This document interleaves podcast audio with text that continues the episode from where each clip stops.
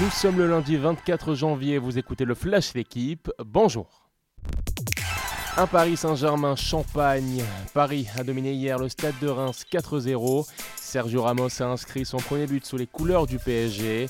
Un événement également pour Marco Verratti, buteur. L'Italien n'avait plus marqué en Ligue 1 depuis 4 ans.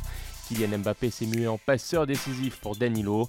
Le PSG, leader confortable, compte 12 points d'avance sur Nice, victorieux dimanche et solide deuxième. A noter entre autres lors de cette 22e journée le soulagement pour Bordeaux. Les Girondins ont remporté leur quatrième match de la saison face à Strasbourg et sortent de la zone rouge.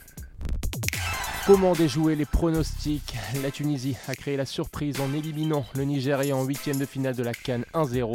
Les Nigérians étaient devenus favoris après avoir aligné trois victoires de suite convaincantes. Le héros tunisien se nomme Youssef Msakni, joueur d'Al Arabi au Qatar. Les Aigles de Carthage affronteront le Burkina Faso pour une place en demi-finale.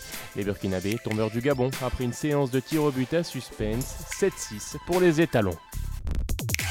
Un mot de rugby, Montpellier, le Stade toulousain et le Stade français ont validé leur ticket pour les huitièmes de finale de la Coupe d'Europe. Les Parisiens ont dominé les Irlandais du Connard avec un bonus offensif capital. C'est grâce à un meilleur goal average que les Roses et Bleus passent la phase de groupe. Le résultat du Stade français permet dans le même temps aux Toulousains de continuer à défendre leur titre. De leur côté, les Montpelliérains n'avaient plus franchi cette phase de poule depuis 2013.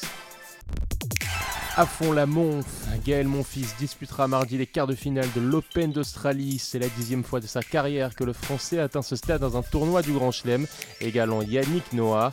Le quotidien revient aujourd'hui sur les contours de sa victoire en huitième de finale face au Serbe Kesmanovic, entre expérience, chaud et une première balle canon. Merci d'avoir écouté le Flash l'équipe, bonne journée.